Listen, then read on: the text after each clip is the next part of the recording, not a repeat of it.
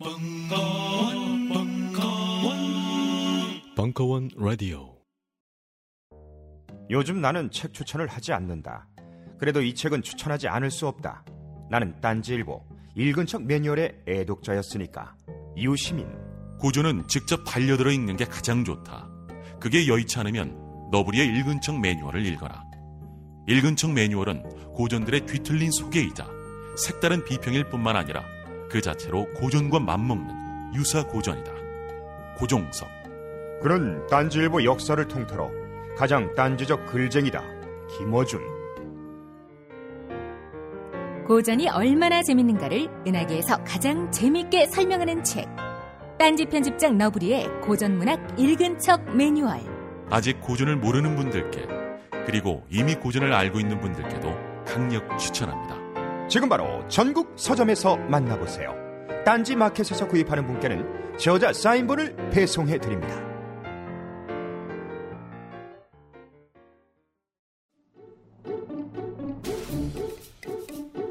(2015년 2월 26일) 목요일 저녁 (7시 30분) 새로운 고민 상담소가 옵니다. 연희동 한 선생의 못된 상담소. 고민 의뢰 및 자세한 사항은 벙커원 홈페이지 공지를 참조하세요.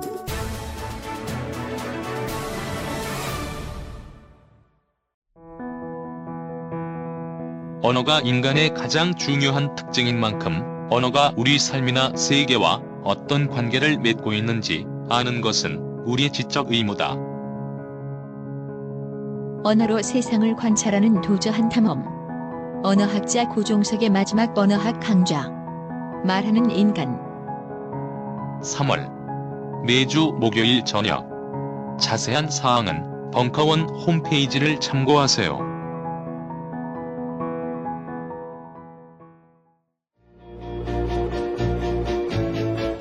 음악 평론가 강헌의 전복과 반전의 순간. 시즌 3 4강. 노동 계급 속의 음악, 음악사 안의 노동 계급. 2부.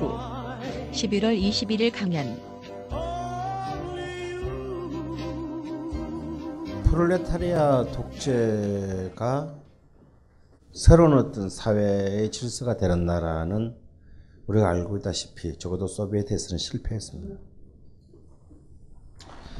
아, 그들은 그 완고한 가장 유럽에서 가장 마지막까지 남아 왕국에 남아 있었던 로마노프 왕조를 무너뜨렸지만 그들 역시 그런 막강한 황제 국가의 교조적인 표정에서 걸치고 있는 옷만 바뀌었을 뿐 본질은 바뀌지 않았어요. 이것이 이제 나중에 80년대 후반에 막 개혁 개방의 요구가 바깥에서 안에서 소용돌이 쳤을 때 그 45년 이후에 세계 반쪽을 통치해왔던 소비에트가 그렇게 허망하게 무너질 수밖에 없는 그런 허약한 경쟁력의 체제였다는 것을 스스로 증명하고야 말았습니다.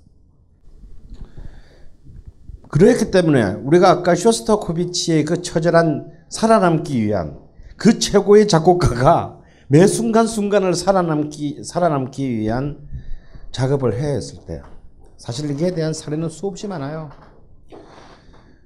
이제 쇼스타코비치하고 찍힌 사람이 프로코피에프입니다. 요것들은 이제 한번 걸리면 죽는다. 그래서 뭐 하다못해 예를 들어서 쇼스타코비치가 나중에 현악 사중주 8번을 작곡했을 때 이제 모든 저, 좀 이렇게 그 이제 목숨이 왔다 갔다 하는 그런 위기는 좀 넘긴 상태에서도 현악 사중주 8번을 작곡했을 때 당에서 지시를 내립니다. 이 곡을 파시즘의 희생에 대한 폭로라는 제목을 붙여라. 아니 또 그런 생각하고 한게 아닌데 그냥 붙여요. 그래서 지금도 아직도 많은 사람들이 그 곡을 들으면서 뭔가 도대체 어느 부분이 파시즘의 희생에 대한 홍익화를 고민하게 만드는 정말 비극적인 화두가 되기도 했습니다. 그렇기 때문에 더욱더 이 social 리얼리즘이라고 하는 가장 중요한 대원칙 아래 이루어진 음악들이 역설적으로 더 노동자 계급과 가까이 되기는 너무나 먼, 어, 너무나 먼 거리에 놓여 있었죠. 오히려 소비에트보다는 한 발짝 떨어진 이른바 사회주의 독일 동독 진영에서 나중에 활동을 하게 되는 나치 시대 때부터 활동을 해온 동독의 가장 아 독일 독일 전체 20세기에 있어서 가장 명민한 작곡가 중에 한 사람인 한사 아이슬러의 경우가 좀 더좀더더 많은 어떤 그 예술적 상상력의 여지를 좀 가질 수 있는 경우이긴 했습니다. 특히 이 한스 아이슬러는 이미 어릴 때부터 이미 그 33년도에 레닌 레켐이라는 명작을 써, 가지고 이미 그 사회주의 진영에서 어, 레닌의 죽음을 추모하는 진홍곡을 써서 알려졌고 이미 그 작곡가로서 정상에 도달했는데요. 특히 베, 베르톨드 브레히트와의 만남을 통해서 이 둘이 공동으로 합작하면서 그런 굉장히 또 새로운 세계로 한 발짝 나아갑니다. 뭐 브레히트는 이름 알다시피 가장 당시 사회주의 진영의 최고의 극작가이자 시인이었죠. 그리고 뛰어난 미학자이기도 했습니다. 그는 어떤 소, 사회주의 리얼리즘의 어떤 인간이 사라진 그야말로 교조적인 기준만이 남아있는 미학을 자신이 사회주의자였음에도 불구하고 그런 교조적인 기준만이 남아있는 미학을 거부했습니다. 그래서 이런 그 사실 열린 사고를 가지고 미학관을 갖고 있었던 브레이트와의 만남을 통해 산사에 슬러는 굉장히 또다시 새로운 어떤 단계의 많은 작업들을 했는데요. 그 중에서도 이제 이른바 이 많은 어떤 혁명가들을 혁명가들을 그 이 둘의 합작으로 브레히트와 이 한스 아이슬러는 합작으로 많은 혁명가들을 냈어요.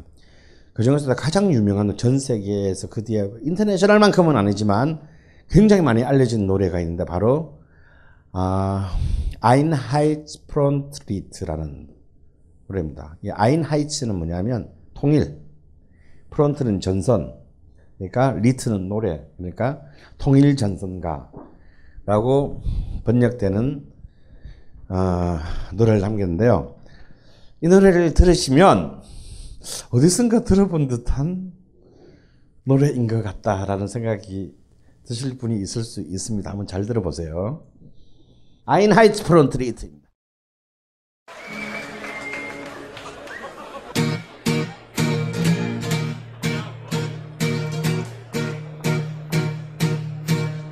Und weil der Mensch ein Mensch ist, und braucht er was zum Essen, bitte sehr.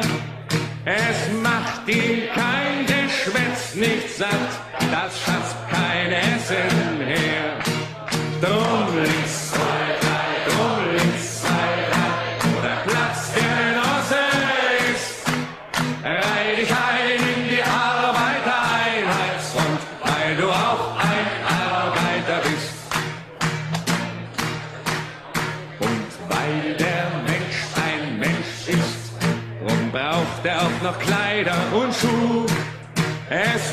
macht ihn kein Geschwätz nicht warm und auch kein Trommeln dazu.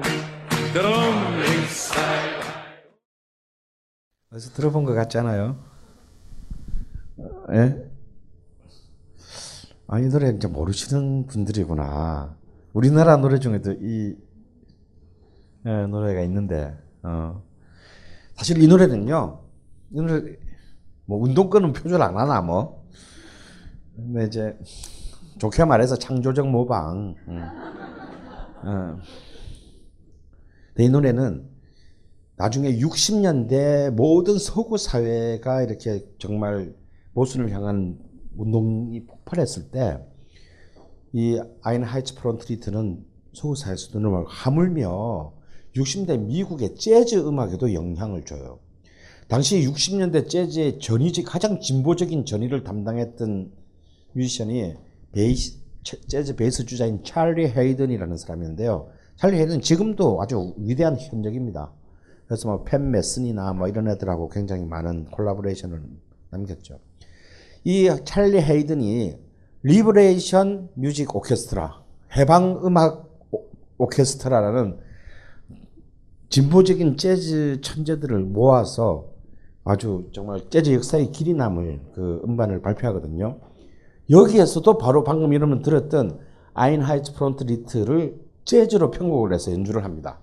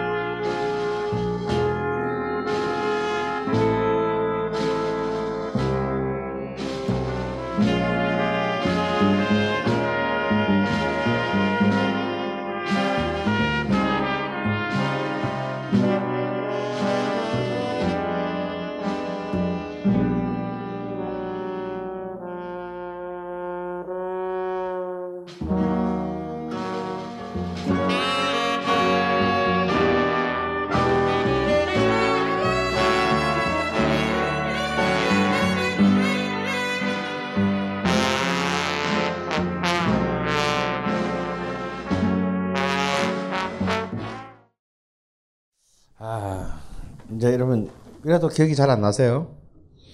네, 이 노래는 1989년에 한국에서 전혀 새로운 모습으로 태어나게 되는데요. 1989년에 한국에 드디어 교직원 전국 교직원 노동조합이 만들어져요. 당시 그 정교조의 구성 첫 번째 구성이자 해직 교사였던 주현신이 정교조의 노래 참교육의 함성이라는 노래를 만드는데요. 굉장히 한스 아이슬러와 찰리 헤이든의 영감을 받아 어, 굉장히 훌륭한 명곡을 만들었어요.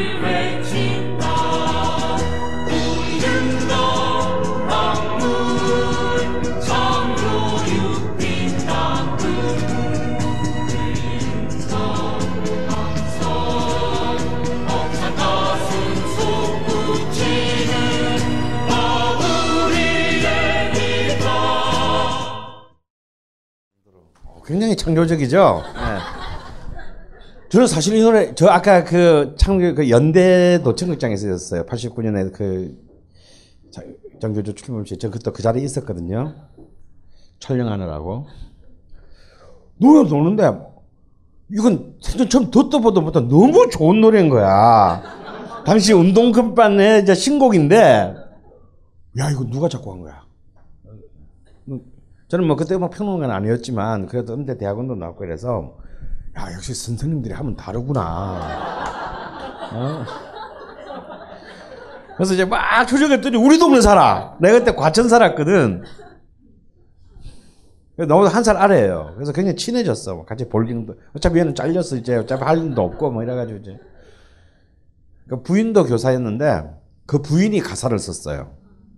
그리고 뭐 이 사람이 하여튼 어쨌거나 창조적으로 이름 작, 작곡난에 자- 이제 그래서 이제 막 친해지고 술 먹고 뭐 볼링 치러 다니고 뭐 당구 치고 탁구 치고 막 하다가 야, 근데 진짜 안만 들어도 이 노래 좋아. 막 근데 그때 걔의 표정이 싹 그렇게 싹 그렇게 어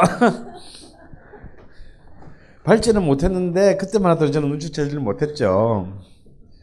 아, 근데 그 뒤에 이제 곧 알게 되고, 음, 그 지금, 지금 목사가 됐어요. 어, 목사가 된, 되어서 호주로 가서 목회활동을 하는데 뭐 귀국했는지 안 했는지 아직은 잘 모르겠습니다.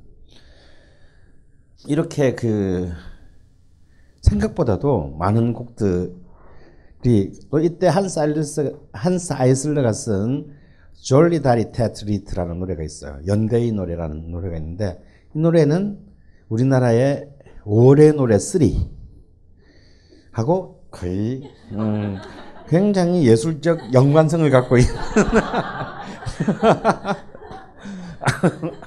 노래가 됩니다. 나라 바짝 벼룩이야. 조사하면 결국은 다 나오더라고. 그래서 꼭 댄스 뮤지션의 표절을 우리가 너무 이렇게 그 도덕의 책임으로서 공격할 수만은 없다라는 이제 어, 그것 또한 어, 예술적 표현의 한 방식으로 차- 새로운 창작 방문으로 다만 어, 법적인 책임을 져야 되는 그것으로 자리 잡는데 음, 한국의 운동권도 많은 기여를 했다는 사실을 이제 뼈저리게 한번 짚어보고 넘어가도록 하겠습니다. 자 그러면 우리나라에서 그러면 노동자 계급의 문화는 어떻게 되었는가를 한번 음악 문화는 어떻게 성장했는가를 한번 살펴볼 필요가 있겠죠. 어, 사실은 이제 우리가 식민지, 우리는 좀 문제가 골치 아팠어요. 우리가 지난 시간에 판소리를 하면서도 얘기했지만, 한국의 근대가 결국은 우리만의 자생적인 방식으로 탄생해서 그 자생, 자생적인 경로를 타서 쭉 이어진 게 아니라 불연속 면이 있습니다. 식민지라는. 우리 근데 우리 우리 자체의 힘으로 근대가 진행되다가 외세의 힘에 의해서 딱 끊겨나고 다시 일본 제국주의라는 외세의 논리에 의해서 새로운 어떤 근대의 틀로 가게 됐죠. 그래서 한국의 노동자 계급이라고 하는 것은 1920년대부터의 한국의 노동자 계급이라는 것은 이중의 적과 싸워야 되는 독특한 어떤 입장에 놓이게 됩니다. 그건 당시 식민지 노동자 계급의 뭐 공통적으로 안고 있는 문제죠. 하나는 반제국주의, 또 하나는 반자본주의. 쟤들은 편하잖아. 반자본주의만 하면 되는데 우리는 반제국주의도 해야 되는 이제 그 두 개의 그 과제에 놓이게 돼요. 그런데 사실 여러분 상상을 초월하는 것이요. 이미 1920년대부터 아, 우리는 그런 거 진짜 잘하는 것 같아. 우린 타고났어. 그냥 뒤엎는 거. 막 조직해가지고 으쌰해가지고 막 짚는 거 있잖아. 물론 끝은 다 안 좋아. 한 번도 성공은 못해. 근데 아 진짜 세계사를 봐도 이렇게 빠른 시간에 빨리 조직해가지고 빨리 뒤엎는 걸 잘하는 나라는 우리나라밖에 없어요. 그러니까 우리의 좀 기질이 그런 것 같아. 사촌이 땅을 사면 내가 왜 배 아파야 됩니까? 아니 근데 가까운 사람이 부자가 되면 나중에 내가 내가 좀 뭐 안 좋을 때 도움을 얻을 가능성도 높아지는 거고 세상에 자기의 친인척이 잘 되는데 배 아프다는 속담을 가진 아마 전 세계 우리나라밖에 없어요. 네. 근데 그만큼 좀 우리는 굉장히 좀 통상적인 다른 국가가 가지지 못하는 특수한 감수성을 독자적으로 발전시켜온 좀 이상한 나라예요. 근데 이 부분에 있어서도 결코 예외는 아니었습니다. 아, 사실은 세계 자본주의 블록 중에서도 가장 그 고리로 따지자면 1920년대 세계 자본주의의 지도에서 한국의 노동자 계급이라고 하는 것은 그 고리의 고리, 메- 저 메인 고리로부터 쭉 와가지고 제일 말단에 속하는 어떤 그런 이제 위치에 있었죠. 그런데 노동 운동만큼은 세계적 수준이었다 이거야. 가령 원산 그 노동자 파, 그 총파업이라든가 평양 30년대 평양 노동자 총, 총파업이라든가 이런 것들은요 세계 노동 운동사에 기록될 만한 굉장히 획기적인 그 수준을 보여줬어요.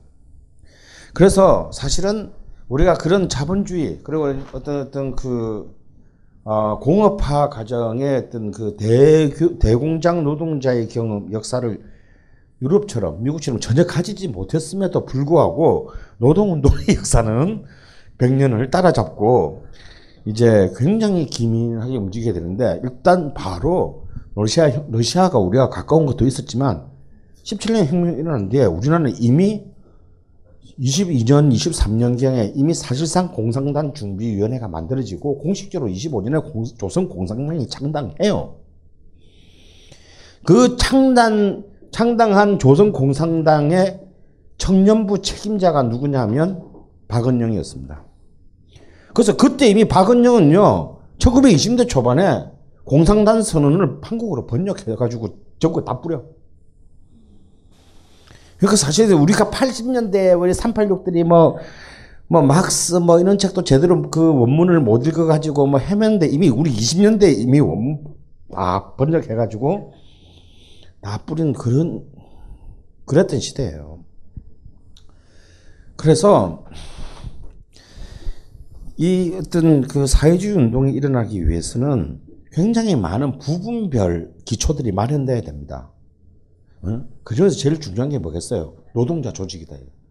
그러니까 사실은 노동자의 조직은 모든 사회주의 정당의 가장 중요한 기초입니다. 그러니까 지금도 우리나라도 옛날에 뭐 민노당에서 민주노총이 제일 지분이 많잖아. 어? 근데 또 공산당은 뭐 노동자만 있는 게 아니지. 가령 뭐냐면 학생층, 다음에 여성, 농민 이런 많은 부, 많은 부분 운동들이 있는데, 다음에 예술 문화 이 부분 운동의 틀이 이미 1925년이 되기 전에 전국 조직이 다 완료됩니다. 전국 조직이 다 이미 각 단위별로 다 이미 만들어져요. 그렇기 때문에 사실상 일제로서는 굉장히 골치 아픈 새로운 새로운 단계의 식민지 통치의 벽을 만난 셈이 됐어요. 물론 이제 이러한 그 노력은 10년 동안 이제 그래서 완전 일본은 일본 제국주의는 이제 이른바 그 악명 높은 특고 특별 고등 경, 형사, 경찰을 통해서 이런 이제 사상범들의 검거에 주력하고 이제 36년에 이제 이재유를 마지막으로 검거함으로써 이제 반도 내 어, 불령 스님들은 전부 검거가 끝났다라는 이제 자축 파티를 딱 합니다. 그 유명한 그 일본 검사들이 보는 잡지인 사상월보에 나와요. 축배를 딱 된다. 바로 그 이듬해 37년도에 김일성이라는 25살짜리 청년이 이끄는 공산당 유격대가 함경북도 해산진에 아예 군대를 들고 들어와가지고 일본 경찰 다 죽이고 잠시 비록 몇 비록 한 몇주 가리긴 했으나 해방구로 만드는 사건이 발생합니다.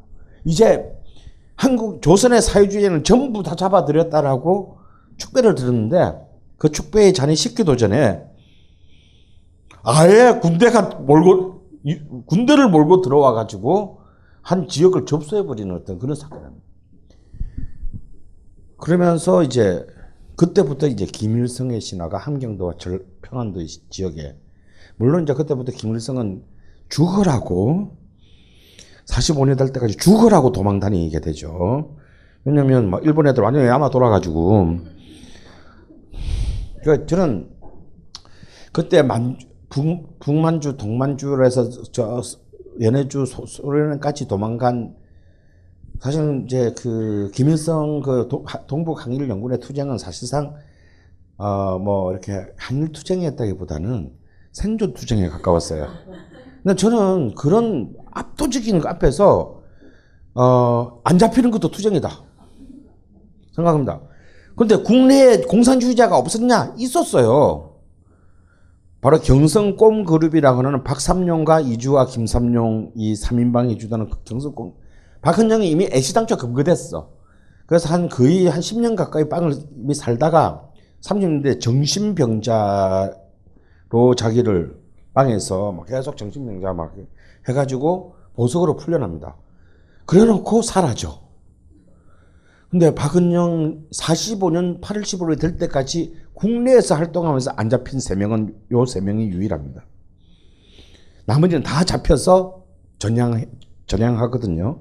다 전향, 전향서를 쓰고 전향하는데 마지막까지 국내에서 안 잡힌 자 3명은 바로 박은영, 이주화, 김삼룡입니다.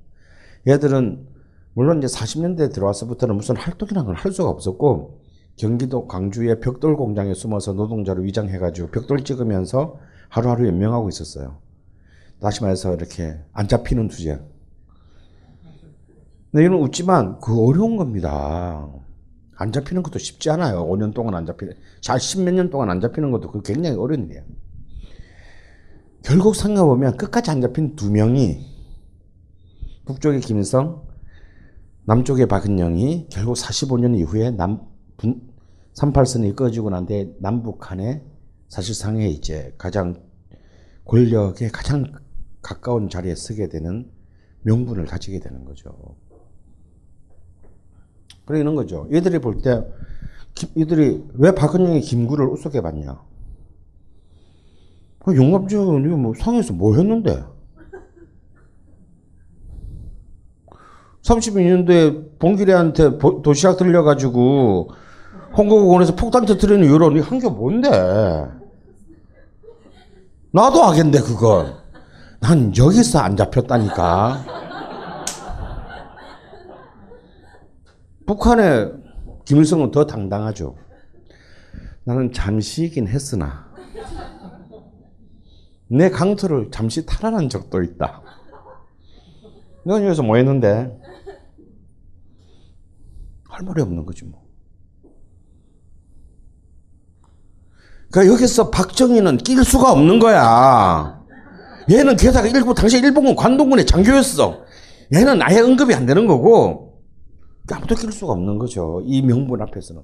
사실 이른바 공산주의자라고 하는 사람들의 99.9%가 전부 다 일제에 전향하고 일제에 협력했습니다. 부역했습니다.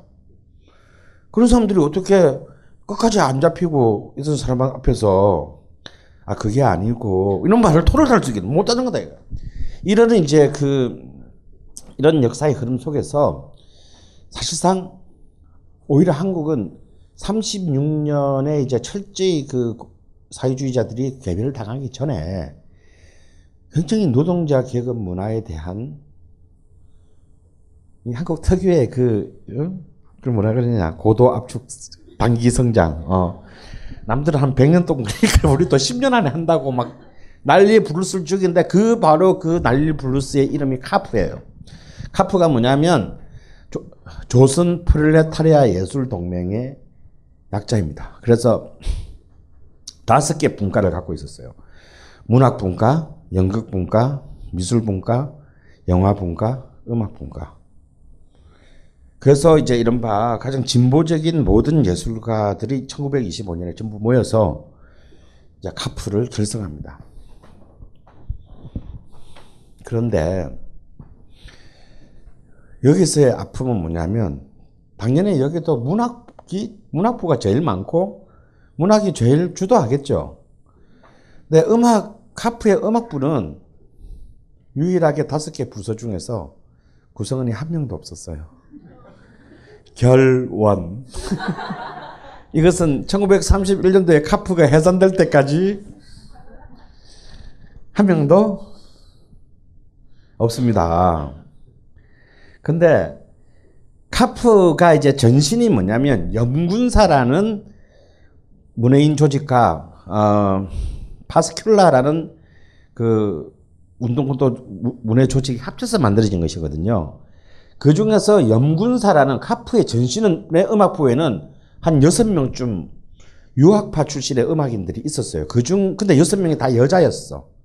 뭐, 한기주, 뭐, 강수경, 김원복, 뭐, 이런 다 여자들이었어요.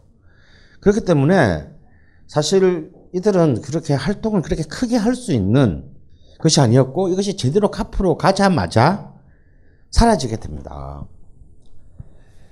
그래서 사실 이 그 한국의 예술사에 있어서 1920년대 가장 중요한 사건이 카프의 결성에 있어서도 전혀 프롤레타리아적인 음악 활동이라는 건 존재할 수가 없었다는 거죠. 그런데 카프가 이제 27년에 1차 방향 전환을 하고 29년에 2차 방향 전환을 하는데 이 2차 방향 전환을 통해서 사실상 내부에 분파가 발생합니다.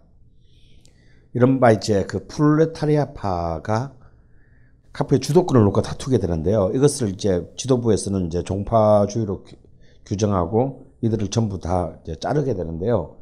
바로 이 분파가 이제 그 분파 중에서 굉장히 그 유력한 인물들이 전부 다 음악과 관련 있는 음악에 관심 있는 인물들이어서 이, 이, 이들을 군기파라고 군기파라고 하는데 군기파 애들이 처음으로 음악과 시라는 잡지를 내요.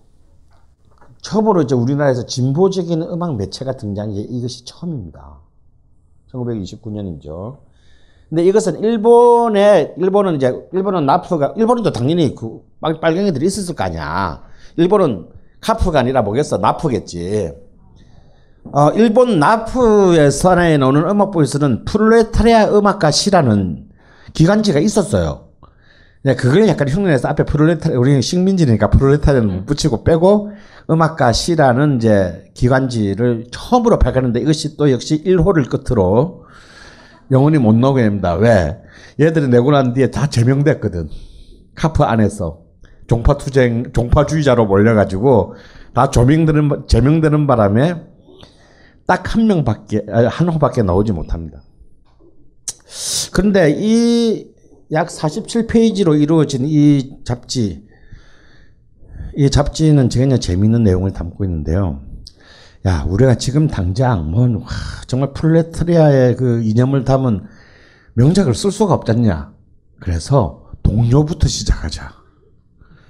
그래서 프롤레타리아 동요 운동을 제안하고 실제로 그 시인들과 작곡가 사이의 협 collaboration을 통해서 한 네 곡 정도의 악보가 여기 실려 있어요.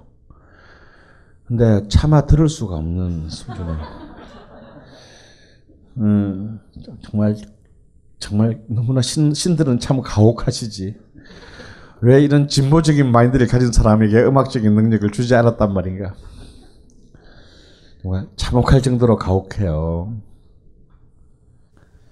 아, 이런 몸부림이 어, 살짝 있었다가 결국은 카프의 해삼과 함께 원래 이제 이 모든 분야 중에서도요 문학 아까 연극 뭐 영화 중에서 사실은 지금도 그렇지만요 지금도 우리나라 예술대학 중에서 가장 보수적인 대학과는요 음악 음악 대학입니다. 왜 그럴 수밖에 없냐? 야, 진짜 농담으로 8, 87년에는 무용가 애들도 나와서 돌 던질 때 절대 끝까지 돌 안 던진 애들이 음대다 이거야. 그냥 대한민국의 음악대학은 뭐 어느 대학을 막론하고 보수적일 수밖에 없어요. 왜냐면 첫 번째 비용이 제일 많이 들어갑니다. 그럴 때부터 레슨 받아야 되잖아. 그리고 대학 와서도 레슨 받아야 돼. 그리고 악기 손악기는 바이올린, 첼로 같은 거는 자격이 있어야 되는데 음대 정도를 가려면 뭐 한 최소 한 6, 7천에서 한 1억 2, 3천 정도의 악기가 있어야 돼요. 일단 돈 없으면 못해. 밀회인가? 뭐 인터넷 보고 씨발 연주를 해 배워. 이런 문지방에 족낑기는 소리를 하고 있네. 그거는 사커 게임 하면서 프리미어 리그에 어 맨체스터 유나이티에 주전됐다는 소리랑 똑같은 거야. 왜 말도 되는 소리를 해야지. 어? 그냥 유아인이 하니까. 어 그게 만약 유아인이 아니고 만약에 어 정종철이 했다고 해봐. 전부 그랬을 거야. 그게 말이 되냐고. 어떻게 인터넷을 보고 피아노를 쳐가지고 어 콩쿠르에서 하냐고. 그랬을 거 아니야, 니들 다. 더러운 세상, 씨. 우리는 생각했습니다. 실외는 가까운 곳에 있다고. 우리가 파는 것은 음료 몇 잔일지 모르지만 거기에 담겨 있는 것이 정직함이라면 세상은 보다 건강해질 것입니다. 그래서 아낌없이 담았습니다. 평산네이처, 아로니아 친친친 지금 딴지마켓에서 구입하십시오. 네, 그래픽칩 세계 챔피언 엔비디아가 오늘은 쉴드 태블릿으로 태블릿 챔피언에 도전합니다. 아 쉴드 태블릿 이 선수 가격 무게가 30만 원대밖에 되지 않는데 힘에서 밀리지 않을까 걱정되는데 말이죠. 이게 웬일입니까? 쉴드 태블릿 가벼운 가격 무게로도 전혀 밀리지 않는 모습 괜히 벤치마크 프로그램 최고 점수를 받은 게 아니었군요 지금 주먹이 굉장히 빠르거든요. HDMI 연결도 다른 태블릿과는 달리 직접 연결 방식이라 잔동작이 없어요. 전면 스테레오 스피커로 파이팅 넘치는 모습입니다. 아 쉴드 태블릿 K우승 태블릿 챔피언에 등극합니다 바로 저거거든요. 지금 바로 온라인 쇼핑몰에서 쉴드 태블릿을 검색해보세요 3월 15일까지 구입하시는 분 가운데 추첨을 통해 400만 원 상당의 여행 상품권과 그래픽 카드를 드립니다 올 한 해도 무대 공포증, 노래 공포증에 시달릴 여러분들 주목하시라. 지난 한 해 100여 명의 거의 가수를 배출해낸 기적의 성악가 바리톤 박경종이 다시 연미복을 꺼낸다. 음치 극복의 장 바리톤 박경종의 거의 가수다 시즌 3 직업 불문 실력 불문 노래를 하고 싶으시다면 누구나 환영 이제 여러분이 가수입니다. 지금 딴지마켓에서 신청하세요.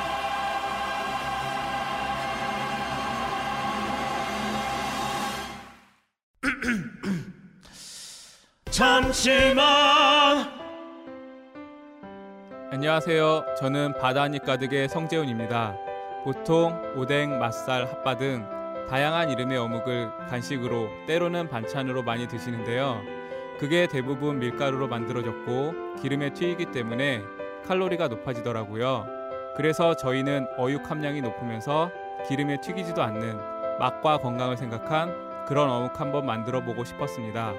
그런데 이렇게 만들다 보니 팔아도 남는 게 없더라고요. 여러분, 저희가 정직하게 만든 어묵을 딴지 마켓에서 계속 판매할 수 있게 많은 관심 부탁드립니다. 정성을 담아 쪄서 만든 어묵 감아볶고 여러분의 관심이 필요한 정직한 먹거리입니다. 잠시만 어묵 먹어요. 맛있는 가마볶고. 그래서 일단 기본적으로 너무 어릴 때부터 전문적인 교육을 받는 비용을 지불할 수 있는 집 뭐야? 부잣집에서. 부잣집에서 하는 애들이. 그래서 미, 제가 이제 음대 대학 다닐 때도 보면 내 느낌에도 그랬어요. 가난한 집 애들은 없어. 바로 앞에 있는 미대는 가난한 집 애들이 많아. 가난한 집의 출신들이 좀 있는데 음대는 가난하다라고 하는 것이 이 음대에서 가난하다라고 하는 것은 뭐냐면 밖에 나가면 잘 사는 집이야 아주 가끔 정말 가난한 애가 한 명 있는 과가 있어요. 아니요. 성악과. 이건 악기가 필요 없잖아. 가난한 집인데 목소리 하나만 막 기가 막히는 애들이 한 5년에 한 명 정도 들어옵니다. 진짜 가난한 애가. 그것도 1년에 한 명도 아니고 5년에 한 명. 두 번째는 뭐냐면 한국은 서양 음악이 자리 잡을 때부터 기독교 교회와의 연관 속에서 성장했어요. 한국의 서양 음악은. 그렇기 때문에 가뜩이나 보수적인 기독교 교인들이 대부분이에요. 교파에. 그래서 사실상 음대 대한민국의 음악 그 어, 음악 문화에 있어서는 이게 잘 안 돼. 뭐가 옛날에는 지금이나. 게다가 음, 음악은 또한 있잖아. 1대1 레슨에 의한 스승과 제자의 관계, 도제적 관계에서 성립됩니다. 예를 들어서 여러분 미술을 배우면요. 아, 그 왜 미술 학원을 나가면 어떻습니까 그냥 우 앉아서 하나를 놓고 그리잖아. 선생님 돌아가면서 봐주고. 그래서 오히려 미술 학원은 어릴 때부터요. 약간의 자기들끼리 커뮤니티가 있어요. 음악은 그런 게 없어. 뭐 오로지 1대1이야. 대학 가서도 1대1이야. 그래서 이들은 이렇게 뭔가 조직화되고 자기의 수평적인 전대 이런 부분에서 굉장히 취약한 구조 위에서 예술을 그 습득하게 돼요. 그래서 이제 이 음악 부분에서의 부분이 가장 늦게 우리나라에서는 진화하게 됩니다. 1930년대에 와서 아마 한국 음악 사상 처음이자 마지막 논쟁이 조선일보 지면에서 일어나는데 바로 그 프롤레타리아 동료운동 음악가씨를 주도했던 신고송하고 홍남파가 우리나라 음악 쪽은 음악사는요 논쟁이 없어요. 왜? 한 명이 한, 한 계급이 다 독점해 왔기 때문에 논쟁이 없었 없었다. 유일한 논쟁이 있다면 계급 음악 논쟁입니다.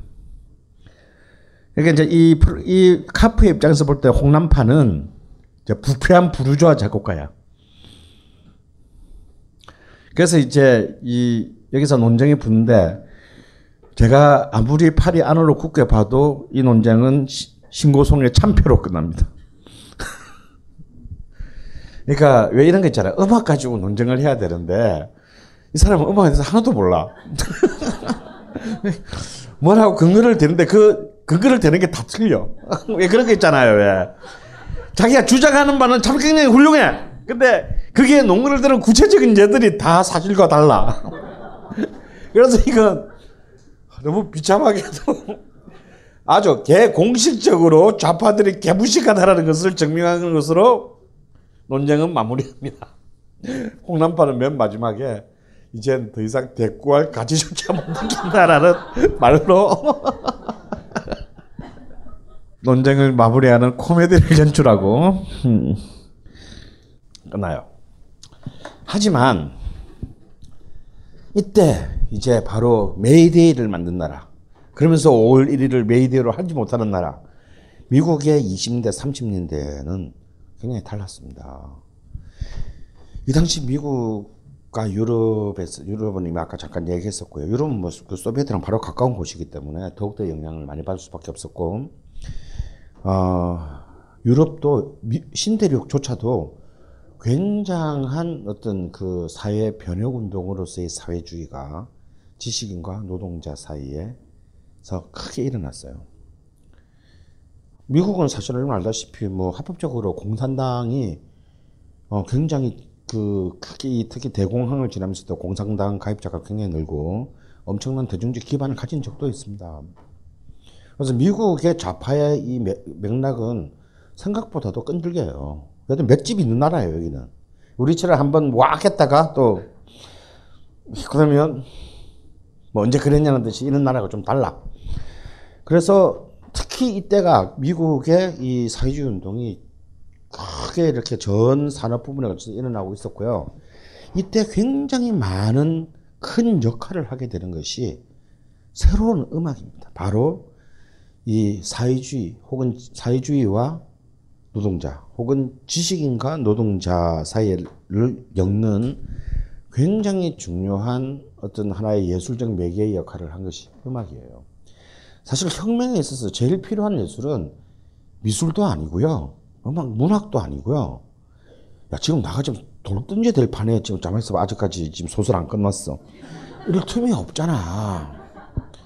그리고 대부분의 예술 작품은요, 혼자서 감상하는 거예요. 근데 음악만이 유일하게 집단적 일체감을 가질 수 있고 동시 생산과 동시 소비가 가능한 장르입니다. 그런데 여기는 굉장히 뛰어난 예술가들이 우리 한국과는 달리 아예 구성원이 한 명도 없었던 한국과는 달리 미국의 당시 공산당은 굉장히 뛰어난 예술적 재능을 가진 인물들이 이런 자신들의 노동자 음악 문화를 위한 과제를 만들었는데 평생을 두고 헌신을 해요. 그 중에서 정말 진, 진심으로 우리가 존경해야 되는 인물은 바로 프로테스크 포크, 저항 민요, 저항 포크 음악의 사실상의 위대한 선각자인 피트 시거입니다. 사실 밥 딜런이나 60년대에 밥 딜런 이후에 많은 포크 음악인들은 다 어, 할아버지를 우디 거스리, 아버지를 피트 시거를 두고 나타나는 가문의 후손들이에요. 우디 거스리는 그야말로 휴머니즘의 관점에서 가장 기층 민중들의 애환을 다룬 음악을 했다면 미국 모든 포크 음악의 아버지인 피트 시거는 그냥 공산주의자였어요. 본인이 평생을 한 번도 전향하지 않은 밥 딜런처럼 한때는 좀 진보적인 책 했다가 나중에 아 나 그런 거 잘 모르고요. 아 저 예술이란 건 말이죠. 뭐 이런 애가 달라요. 얘는 명확하게 자신은 정말 진, 모든 사람의 진정한 해방을 위해서 나는 노래를 가지고 내 인생을 바쳐 복무한다라고 믿은 어, 진정한 사회주의자였어요. 그리고 뛰어난 그, 그 진보적인 지성만큼이나 뛰어난 예술적 감각과 지치지 않은 헌신성을 갖고 있습니다. 평생으로. 94살에 죽기까지 끝까지 언제나 그 현장과 전선에 서고자 했던 인물이에요. 이러한 어떤 일군의 그 좌파 음악인들에 의한 작업을 protest 포크라고 부르게 됩니다. 이 protes, protest 포크는 뭐냐면 결국은 진짜 포크란 게 뭐예요? 민요잖아요, 민요. 자기들의 가장 농민 노동자들의 가장 그 기층 민중들이 신전부터 전해져 입어서 전해는 노래들을 바탕으로 그 거기서 새로운 시대의 과제와 또 자신들의 연대 연, 저항과 연대를 담은 노래들을 만들어서 그것을 전파하고 같이 부르고. 근데 이 특히 이제 피터 시의 수많은 디스코 그래프 보면요. 무슨 무슨 감옥에서의 라이브가 그렇게 많아 그러니까 주로 감옥 죄수들을 상대로 라이브한 음반들이 굉장히 명반으로 남아 있는데요. 어, 잠깐 여러분과 시간 또 오늘, 오늘, 오늘 끝내야 되는데 이 피터 시거의 이 SEGER이라 하기도 하고 SEEGER이라 하다 두개 다 맞습니다. 어, 떤 판을 보면 SE라 돼 있고 어떤 판을 보면 SE라고 돼 있어요. 피터 시 그리고 그냥 피터 시거라고 그랬습니다. 피터 시거의 여러분도 너무나 잘 아는 아니다. 뭐 모두가 다 잘 알지는 못하겠다. 제가 얼마 전에 그런 얘기 했죠. 어디 제가 아, 5.18 재단 그거로 이렇게 제가 전국 교사 연수에 갔는데요. 다, 다 듣는 사람이 다 학교 초중등 선생님이었어요. 근데 님을 위한 행복이 무슨 노래인지 모르는 교사들이 많더라고요. 나 솔직히 충격받았어. 아, 모를 수도 있겠구나. 근데 표정들을 보니까 어째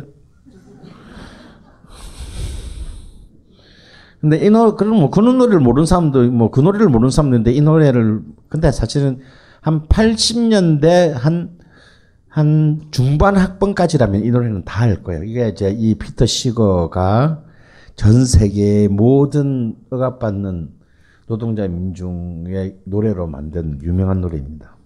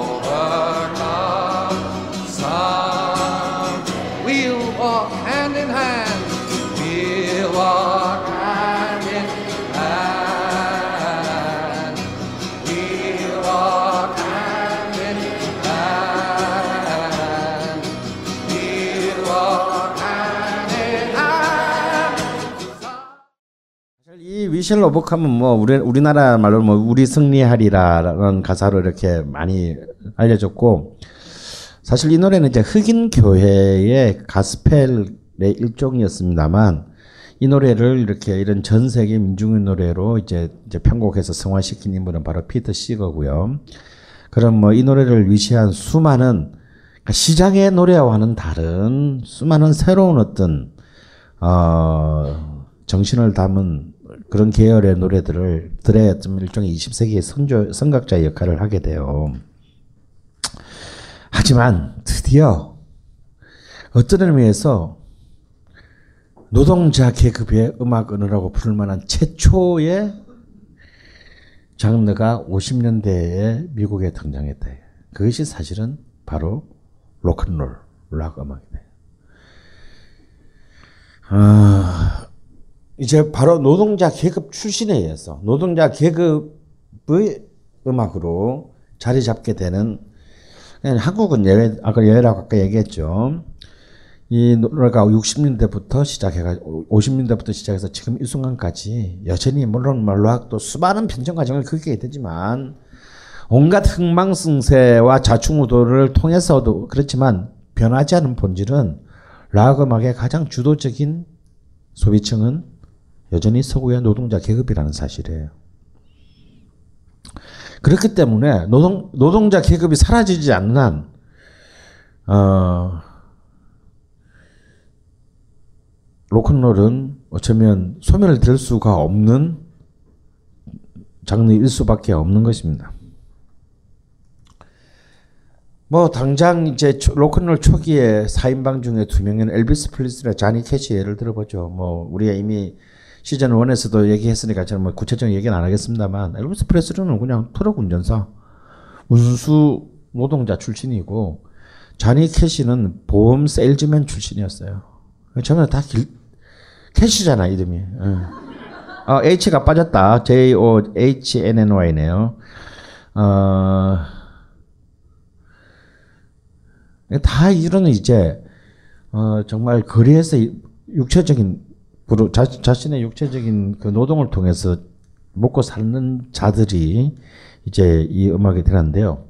드디어 60년대에 이르러서 이제 바로 노동자 계급의 도시에서 노동자 계급의 밴드가 탄생합니다. 바로 다름 아닌 디트로이트 자동차 motor town이라고 불리는 디트로이트다. 우리는 첫 시간에 여러분은 모타운이라고 배웠잖아요. 어, 그죠? 그게 motor town의 준말이거든.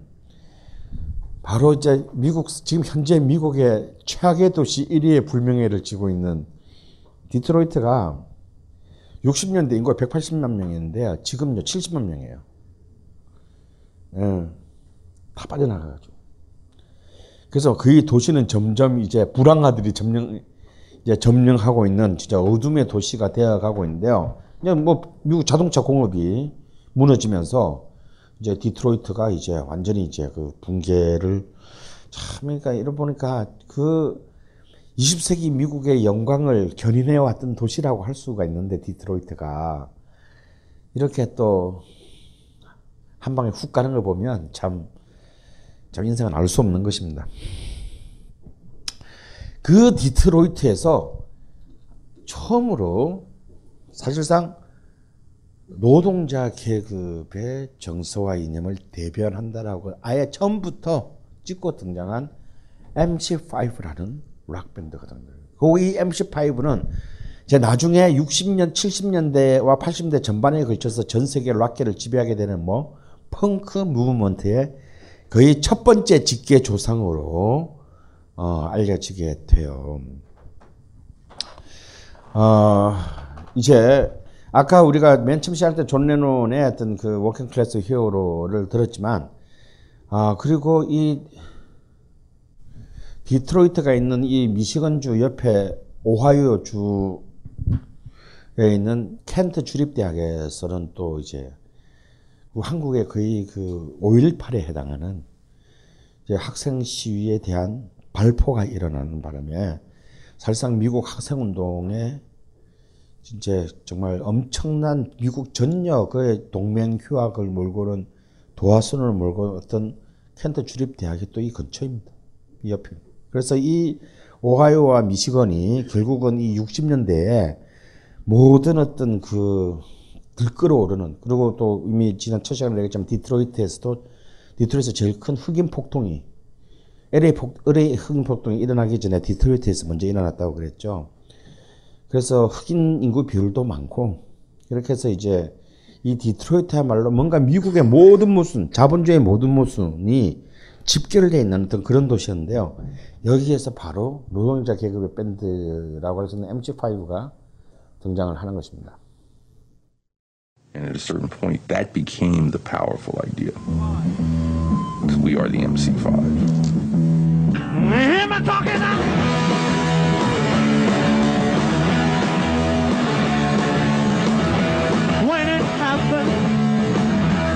heaven's now.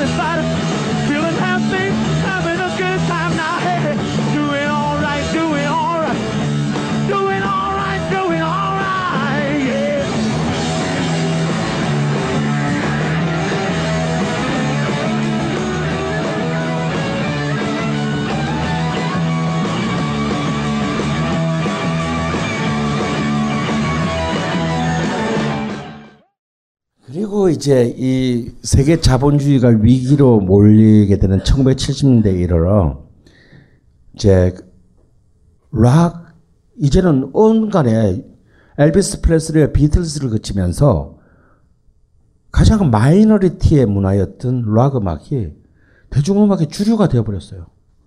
이들이 돈을 최고로 많이 버는 스타가 되어버렸고 어느 날 갑자기 로드 스튜어트 같은 애들 늘 뭐 슈퍼모델들 뭐 그냥 연신 다 따먹고 다니면서 축구 부르주아의 상징인 영국 프로 축구단을 인수하지 않나. 포, 비틀즈의 폴 맥카트는 귀족들의 중세성을 사서 들어가 살지를 않나. 이런 씨발 실업률은 30%를 넘어가는데 뭔 라크라는 새끼들은 전부 다 막 그거 하고 뭐 퀸은 뭐 오페라를 비슷한 걸 한답시고 막 예술을 한답시고 개지랄을 해갖고 여기서 이제 진짜 완전 밑바닥에 뿌리 뽑힌 룸펜 프롤레타리아트 출신의 청년들은 락은 죽었다라고 선언합니다.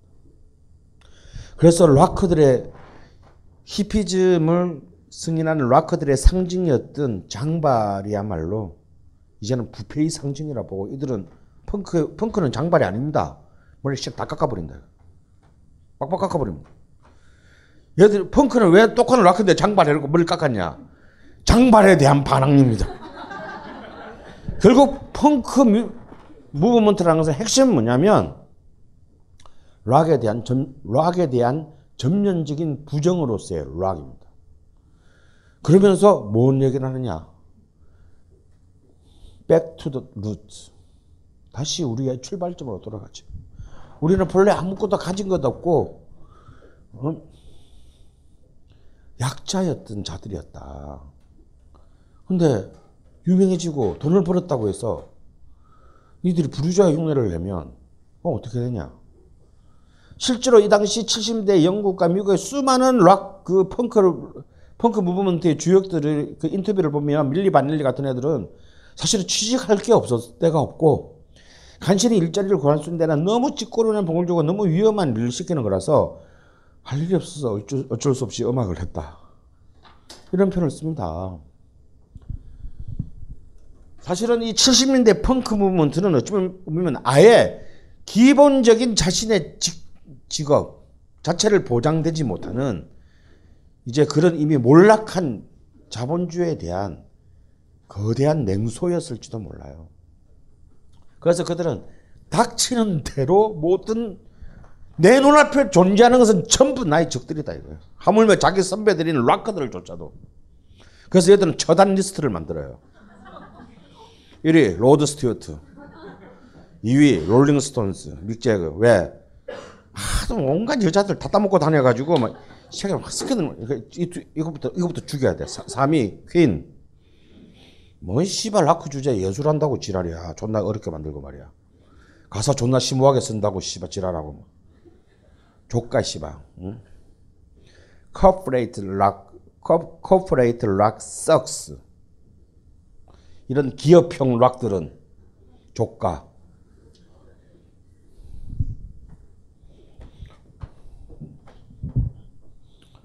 그런데 얘들이 뭘 잘하는, 뭘 잘하는 게 있었냐? 없었다. 아니, 사실은 내가 볼 때는 없었기 때문에, 없었기 때문에 그런 말을 할 수 있었던 것 같아. 그렇잖아요. 그래서 이들은 우리는 어차피 가진 게 없는 사람들. 그래서 DIY, do it yourself. 자신의 힘으로 내 맘대로 하자. 그래서 이들의 미학은 뭐냐면 가장 록의 기본적인 거 뭐지? 기타, 베이스, 드럼. 단 3코드. 코드 3개, C, C, C7, F7, G7이면 다 끝나. 그리고 그 대신 볼륨 10. 그때 마샬 앰프가 1부터 10까지 있었거든, 볼륨은. 볼륨은 이빠이.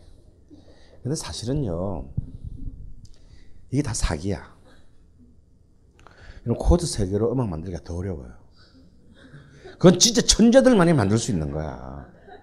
사실은 이게 천재가 아닌 애들이 막 이런 이상한 코드 쓰고 막 보게 만들지 진짜 천재들은 코드 세 개로 음악 만듭니다.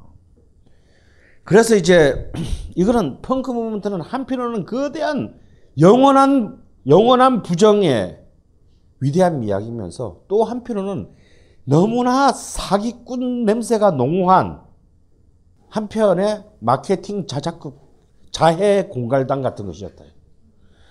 가령 영국의 그 런던의 펑크 붐을 이렇게 온 이제 이른바 섹스 피스톨즈가 있습니다. 이 섹스 피스톨즈의 이 매니저가 누구냐면 말콤 맥라렌은 옷가게 주인이에요. 패션에 민감해. 그러니까 애들 젊은 애들 취직도 못하고 지금 우리보다 더 상황이 안 좋다고 보면 돼요. 젊은 애들 취직도 못하고 빈둥거리고 돌아다니는데 뭐그 비싼 옷은 못 사 입잖아. 근데도 젊으니까 뭐 어쨌든 튀고 싶고 이러니까 얘도 옷을 골라주면서 얘가 그러니까 젊은 애들의 트렌드를 쫙 파악해가지고 얘가 음악을 만들어야 겠다고 생각을 합니다. 이 새끼 머리 진짜 비상한 놈이었어요. 그래가지고 동네 양아치라는 양아치들은 다 모읍니다. 그 이름도 예를 들어서 보컬 이름이 예를 들어서 자니 뭐 어쩌고 있는데 나 이름 바꾸자. 자니 라턴으로. 썩은 자니. 그러면서 옷들을 막 굉장히 기기묘묘하게 어 기기묘묘하게 입혀놓고 이 펑크라는 게 본래요 무슨 뜻이냐면 쓸데없는 잉여의 양아치 이런 뜻입니다. 그래서 그런 양아치 해놓고 일부러 어떤 루머를 퍼뜨리냐면 섹스피스톤이는 연주를 못한다. 락 밴드인데. 그러니까 일부러 못하는, 우리는 보통 잘 못하는데, 매니저들이 얘들 죽여요, 죽여라고 홍보를 하고 다니잖아. 얘는 반대로 해요. 얘들 절대 못하는 애들이 아니야. 그런데 얘들은 아니 개 마구리고요. 어? 뭐 연주 뭐 제대로 배운 적도 없고요. 할 줄도 몰라요. 거꾸로 하고 다녀. 그래서 오히려 어설프고 아마추어지고 못하는 것을 했는데 사실 얘들의 노래를 들어보면 절대 못하는 음악이 아니야. 근데 사람의 선입관이라는 게 이런 거지. 피가 필요해가 들려 이거 들으면 하고 들으면 어, 하면 이제 피가 필요해 같아. 마찬가지로 얘들 씨발 존나게 못해요 하고 들으면 진짜 못하는 것 같은데 이상하게 끌려. 그건 사실은 잘, 잘 되는 음악이란 거거든. 그래서 여기서 새로운 어떤 약간 변태적인 미적 감각을 가지게 되는 겁니다. 이렇게 해서 사실 이, 이 DIY의 이 펑크 무비스는 뭐냐면 나중에 그레일 마커스라는 유명한 미국의 록 평론가가 이렇게 한마디로 정의합니다. 이건 반란의 스타일이다. 모든, 모든 것을 다 부정하는 반란 스타일이고 사실은 근데 스타일의 반란입니다. 그래서 이게 오래 못 가는 거다. 이거. 왜냐면 모든 걸 다 부정하다 보면 나중에 내가 유명해지면 어떻게 되냐. 그럼 마지막 부정의 대상은 자기가 돼야 돼. 그래서 섹스 필수는 판 한 장으로 전 세계적으로 유명해졌고 그 한 장으로 걔들은 장렬하게 산화함으로써 스스로 자신의 무대뽀적 반항을 스스로 지켰습니다. 그리고 한 놈은 자살합니다. 바로 이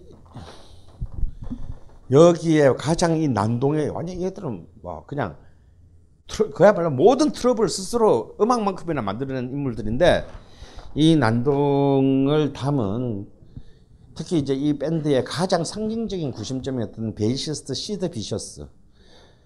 이 시드 비셔스가 이제 바로 이제 지 애인을 주, 약에 취해가지고 죽여. 어, 낸시를 죽이고, 근데 증거 불충분으로 풀려났다가 그 다음날 자기 집에서 약물 과용으로 사실상의 자살을 선택합니다. 그러니까 판 한 장 딱 내고 화끈하게 이 판 앨범 제목이 뭐냐면 Never Mind the Bollocks입니다. 이 Nevermind를 나중에 붙여서 너바나가 Nevermind라는 앨범을 발표하죠. 얘들의 앨범은 Never Mind 신경 쓰지 마 동네 조무래기들아 이런 뜻의 앨범인데 이 bollock이 이제 이 불알 이런 뜻이래요. 그래서 앨범 자, 자켓부터가 별로 마음에 들지 않아 가지고 모든 영국의 보수적인 방송사들 전부 다, 다 방송 금지 판정을 내렸습니다. 저는 이들의 뭐 Anarchy in the UK라든가 영국 여왕을 완전히 개 잡년으로 모, 묘사한 God Save the Queen이라든가 이런 수많은 펑크 역사에 길이 남는 명곡이 있지만 사실상 이 자니 로튼 보컬인 자니 로튼이 탈퇴하고 난 뒤에 또 그 와중에 판 한 장 내고 또 바로 탈퇴해 얘는 탈퇴해서 미국으로 가가지고 또 다른 밴드를 만들어 남은 세 명이 부른 앨범은 내지 않지만 싱글을 발표했는데요. 저는 이 싱글이 저는 이들의 가장 최고의 모습을 보여준다고 생각하는 싱글이 있어요. 바로 My Way입니다. 그들의 제일 반대편에 서 있는 사람이 누구겠어요? 보수 기성세대 부르주아의 대변자인 프랭크 시나트라의 대표작 My Way를 펑크풍으로 불러요. 근데 알렉스 콕스 감독이 바로 이 시드 비셔스와 이 불행한 연인인 낸시의 관계로 Sid and Nancy라는 락 movie를 찍어요. 난 사실 이 movie 이것 때문에 내가 정글 스토리 하려다가 개망신 당한 건데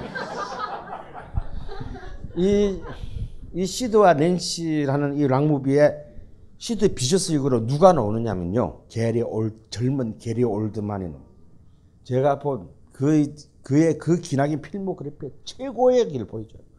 마치 지금 미드 홈랜드에서 그 저기 클레어 데인즈가 그 약한 그 저기 CIA 요원으로 나오잖아요. 근데 보면 걔 진짜 약 진짜 실제 약 안 하고는 그런 연기를 못 해. 근데 진짜 내가 볼 때 그 영화 찍을 때 게리 올드만은 진짜 매일 약 이빠이 취한 상태에서 촬영을 했다고 믿을 정도로 기가 막힌 연기를 보여주는데 바로 이 영화 안에서 시드 비셔스가 부르는 그러니까 약에 취한 채 부르는 마이웨이라는 마이웨이의 장면이 있는데요. 이 장 펑크가 뭐라고 제가 암만 얘기하는 것보다 My Way라는 노래는 다 아시잖아요. 그죠? 왜 저는 다 꼭 이렇게 꼭 이렇게 그 회사 약간 중역 이런 분들이 꼭 이렇게 그 룸방 가면 어 이런 이런 데 가면 and now the end is near 이렇게 부르는 게 그러니까 친구에서도 유호승이 그 부르잖아. 친구에서 유호승이 부르니까 옆에서 똘마이들이 형님 멋지십니다 뭐 하는 거그 노래야. 그게 마이웨이야. 자 그 노래를 이 펑크의 개 양아치 새끼들이 시드 비스가 어떻게 하는지 한번 봅시다. de vous présenter pour la première fois en France Sid Vicious.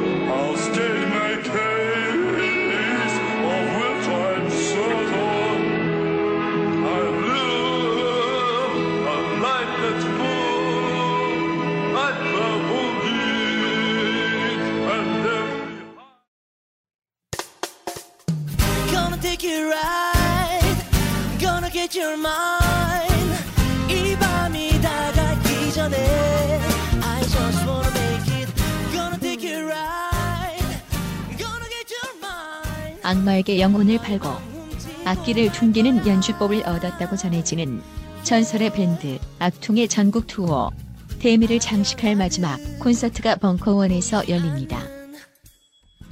2015년 2월 28일 토요일 저녁 8시 30분에 열립니다.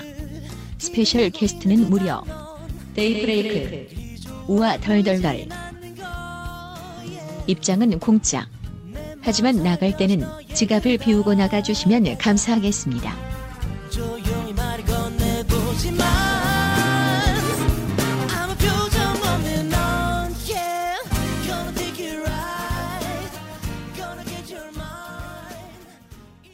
안녕하세요. 딴지마켓 조립 PC 전문 업체 컴스테이션의 이경식입니다. 혹시 알고 계십니까? 용산 선인상가에 빛나는 1층 130호.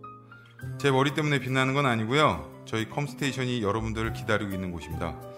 2014년 가을 저희 컴스테이션은 전국의 컴퓨터 호객님들을 탈출시켜 주기로 결심했습니다.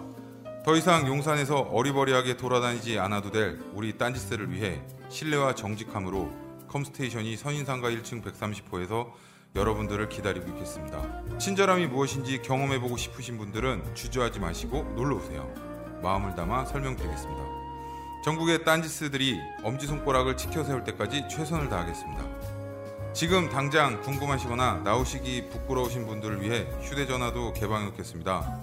011-892-5568번 전화 주십시오. 고맙습니다. 컴스테이션은 조용한 형제들과 함께합니다.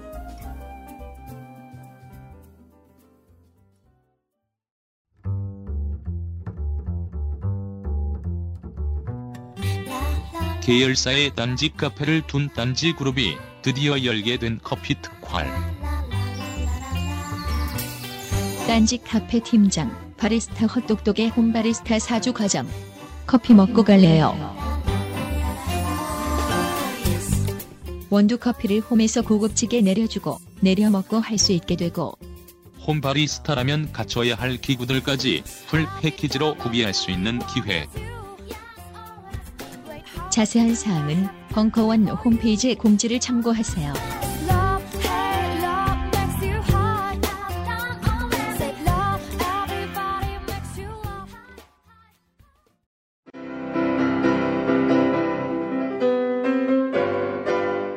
클래식은 너무 멀리 있거나 혹은 너무 가까이 있다.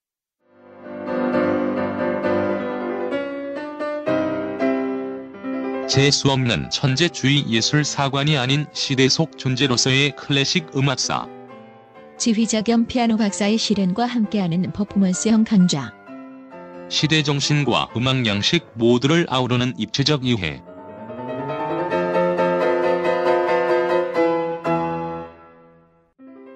(2015) 벙커원 울트라 스페셜 클래식 끝판 48주 과정 강헌, 송창진 old 클래식. 자세한 사항은 벙커원 홈페이지를 참조하세요. 벙커원 Fight Club. 시즌 4 한국 최초 프라이드 선수 최무배와 함께하는 벙커원 Fight Club. 맨몸 운동에서부터 눈빛 개조 호신술, 격투기까지 지금 바로 벙커원 홈페이지에서 확인해 보세요.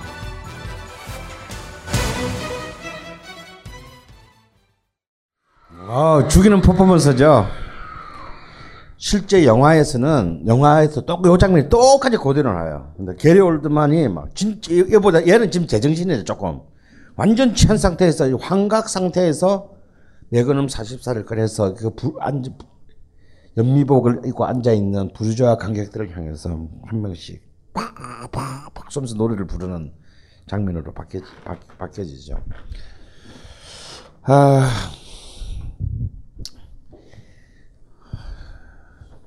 크래시는 반란을 일으키고 그 반란을 한복에서 스스로 자폭을 하고 표표에 사라졌습니다. 아, 섹스 피스톨즈는. 그 뒤를 이어서 그렇지만 이것으로 끝나지 않는다, 게임은. 클래시라는 굉장히 지성적인 펑크 밴드를 등장합니다. 우리도 양아치면 분명하나 하지만 우리에게는 노선이 있다. 음. 우리는 의무, 의무가 있는 양아치들이다. 이 세상이 정말 좆같다라는 것을 계속 얘기해 줘야 될 의무가 있는 양아치들이다. 그래서 이들은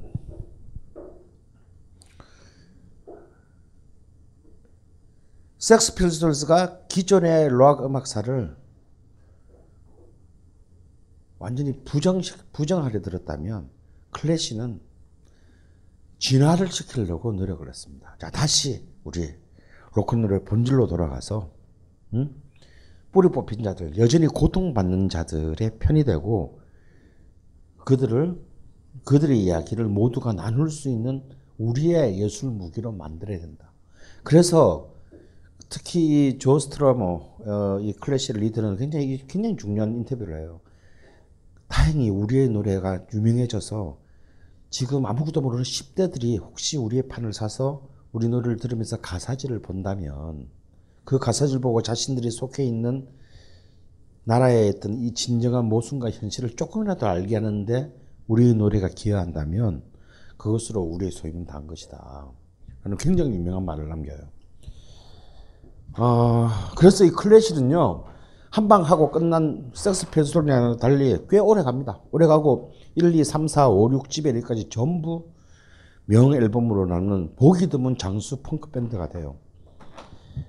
아, 클래시라는 말 자체가 충돌이라는 뜻이거든요.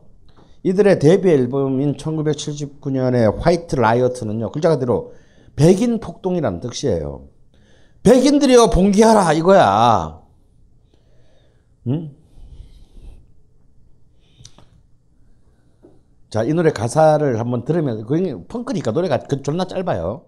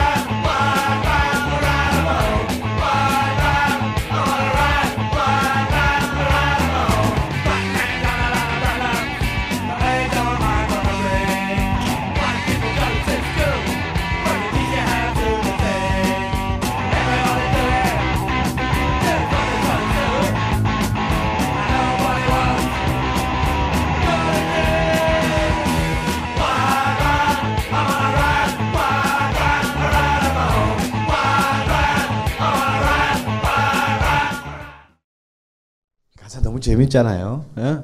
야, 흑인들이 좀 문제가 있는 건 사실인데, 그래도 걔들은 벽돌을 그래서 뽑아가지고 던지는 데는 절대 주저하지 않는다.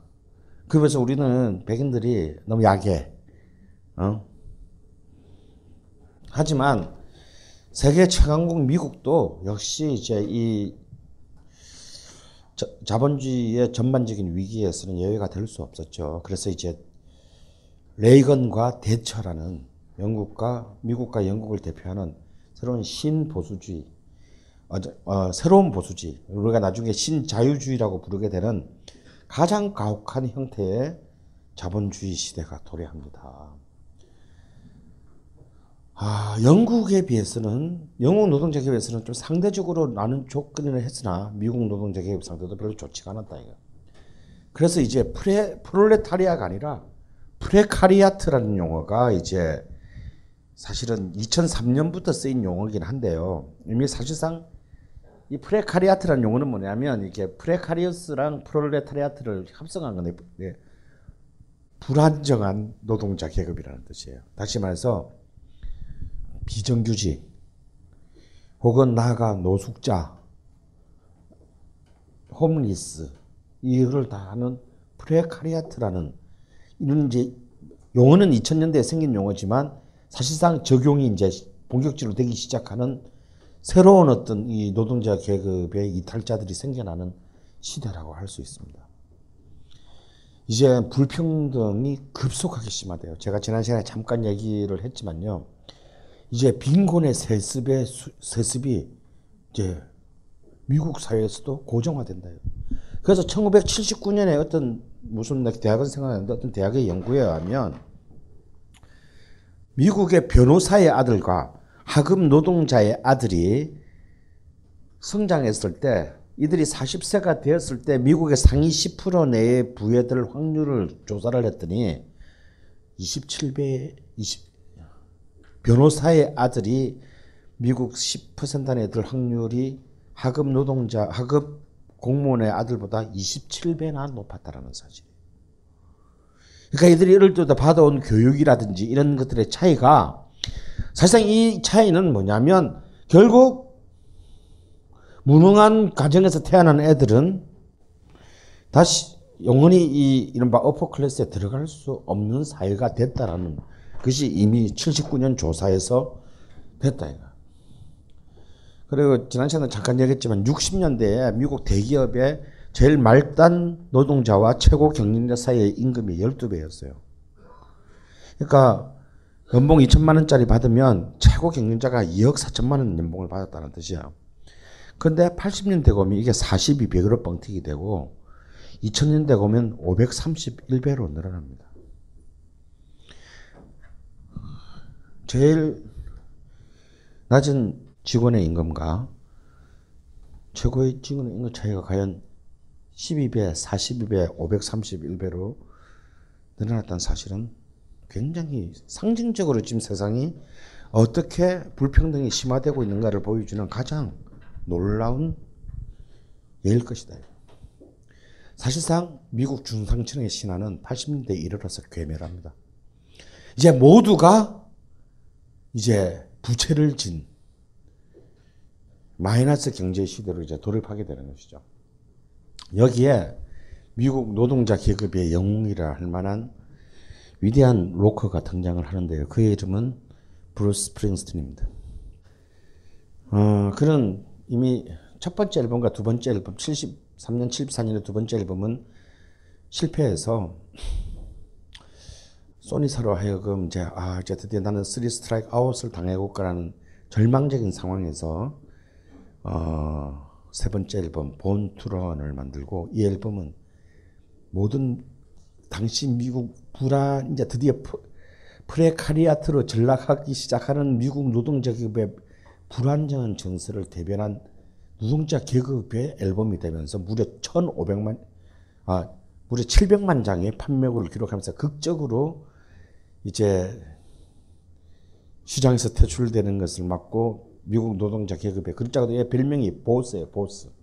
그러니까 노동자들의 보스다라는 뜻입니다. 등장합니다. 아, 사실 그 얘, 얘는 전형적인 그 이제 이른바 미국의 밑바닥 계층의 정서를 사실은 위로하고 그들을 대변하고 그리고 그들에게 정말 어떤 분노란 무엇인가를 같이 고민하기를 제안하는 어떤 그런 일련의 작업들을 꾸준히 함으로써 어, 어차피 가장 소망스러운 노동자 계급의 뮤지션, 락커로서 물론 돈 엄청 벌었겠죠. 음, 락커로 자리 잡게 돼요. 그런 그가 이제 80년대 진짜 레이건 시대의 한복판인 1984년에 Born in USA라는 앨범을 발표하는데요. 이 앨범은 83년에 발표돼가지고 그때까지 top 5 안으로 밀려나지 않았던 마이클 잭슨의 이것도 이, 이 앨범도 CBS 소니에서 나왔거든요. 마이클 잭슨의 스릴 앨범을 밀어내고 드디어 탑원에 올라서 무려 10개월간 차트에 그 5, 위 안에 들면서 1,500만 장의 판매고를 거둡니다. 근데 사실 이 노래야말로 미국이 미국의 노동자 계급이 안고 있는 총체적인 문제에 대한 정말 거대한 서사시였어요. 그런데 너무나 자극적인 후렴구 때문에 레이건이 84년 재선 캠프에 로고송으로 썼다가 완전 개망신 당하고 황급히 그 삭제는 있었고 크라이슬러사가 1,500만 달러의 그 돈을 줄 테니까 이 후렴을 CF로 쓰자고 했을 때 그 브루스 스프링스틴은 재고의 가치가 없다고 거절합니다. 대단한 놈이죠. 그냥 1,500만 불을 주겠다는데 결국 이 돈이 결국은 회사의 재정을 악화시키는 데 기여할 것이라며 음, 크라이슬러사의 노동자를 위해서 이 돈을 받게 근데 실제 이 노래는 바로 바로 프레카리아트 상태로 돌입한 미국 노동자 계급의 바로 그 상태를 얘기한 노래지 그리고 Born in USA I was 라는 이 후렴구는 내가 미국에 태어나서 자랑스럽다가 아니라 씨바 좆도 그런 내가 미국에서 태어났다고 라고 하는 반어법입니다. 이 노래는요. 이 노래는 제가 말로 몇 번 하는 것보다 이 노래는 뮤직비디오가 나왔는데 이 뮤직비디오는요. 그 앞에 마이클 잭슨 이런 사람들 뮤직비디오 아니다 다큐멘터리 같아요. 이 노래 가사를 거의 다큐멘터리로 찍었어. 누가 찍었느냐? 미국 헐리우드의 유일한 레닌주의자 감독이 있어요. 존 세일즈라고. 좌파 감독인 존 세일즈가 바로 이 Born in USA의 뮤직비디오를 찍었는데 이 존 세일즈는 1988년인가 아, 1987년에 Matewan이라는 미국 광산 노동자의 노조 투쟁을 다룬 영화로 그해 세계 영화 베스트 10에 뽑히게 되는 굉장히 유명한 그 미국의 감독입니다. 감독이자 시나리오 작가인데요. 존 세일즈가 찍은 본인 USA의 그 뮤직비디오를 한번 감상하시겠습니다.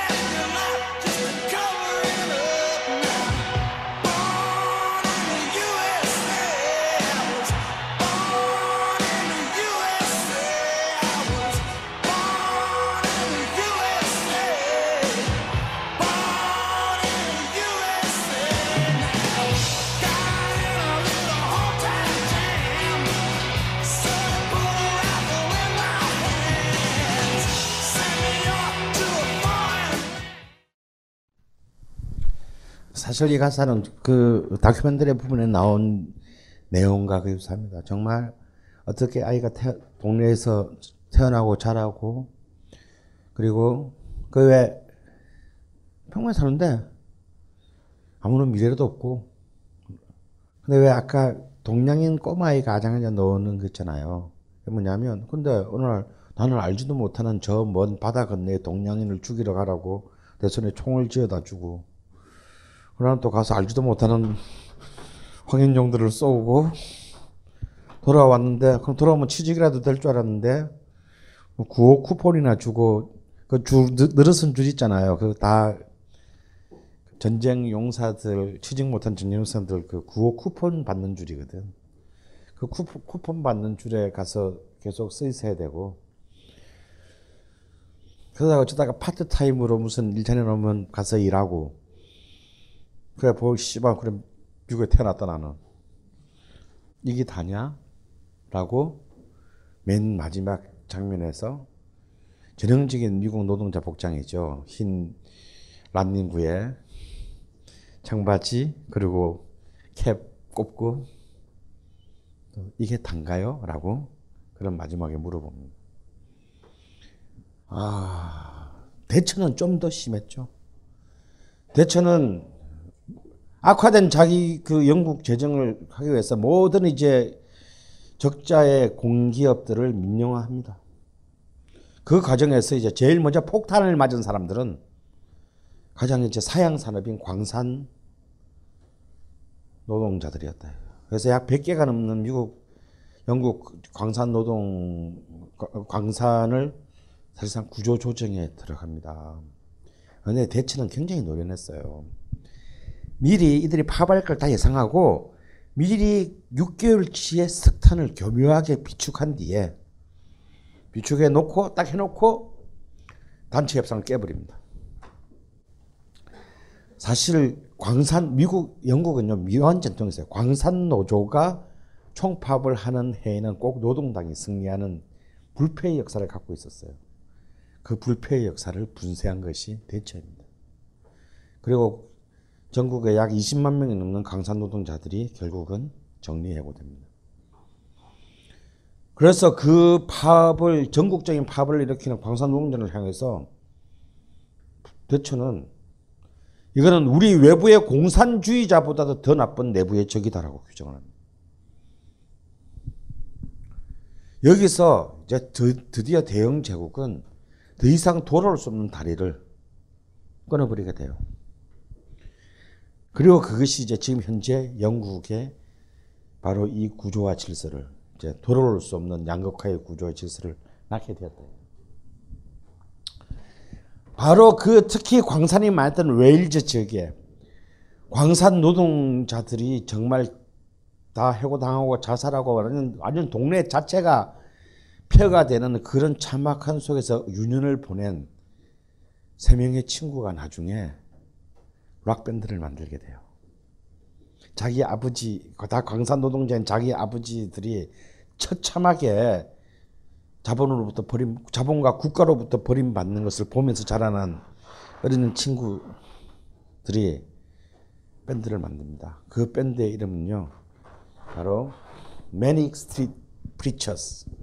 미친 거리의 전도사들이라는 정말 기가 막힌 밴드. 얘들은 아주 그냥 노래에서 얘기합니다. 자본론 아무리 무식해도 우리 자본론 읽어야 된다. 공부해야 돼. 그리고 끝까지 싸워야 돼.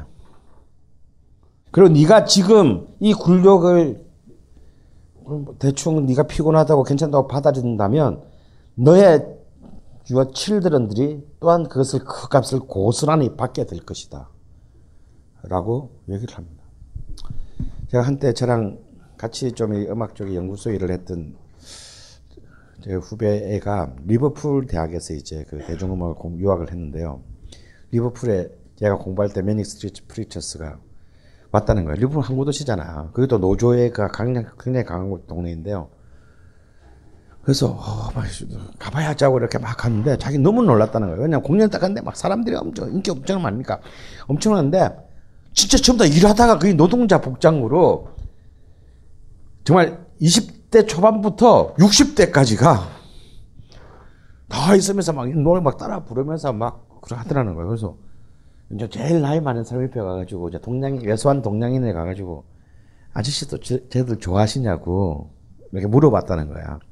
그랬더니 그 60대 그 노인이 이 동양인 꼬마한테 그렇게 얘기를 해줬대요.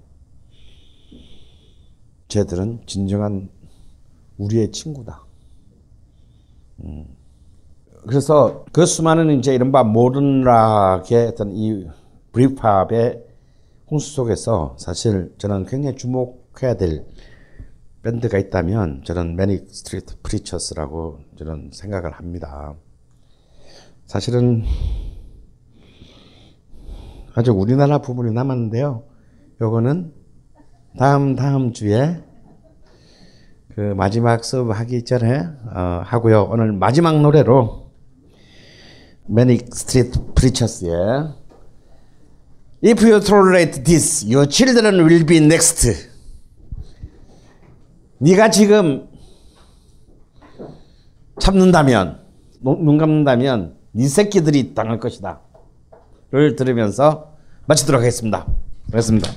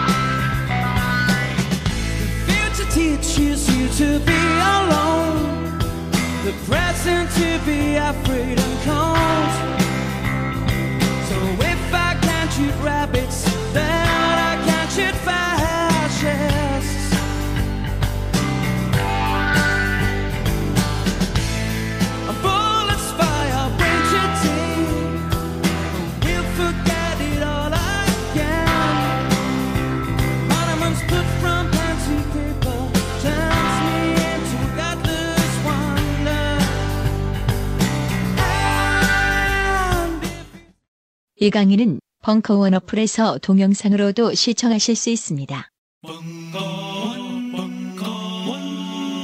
벙커원 라디오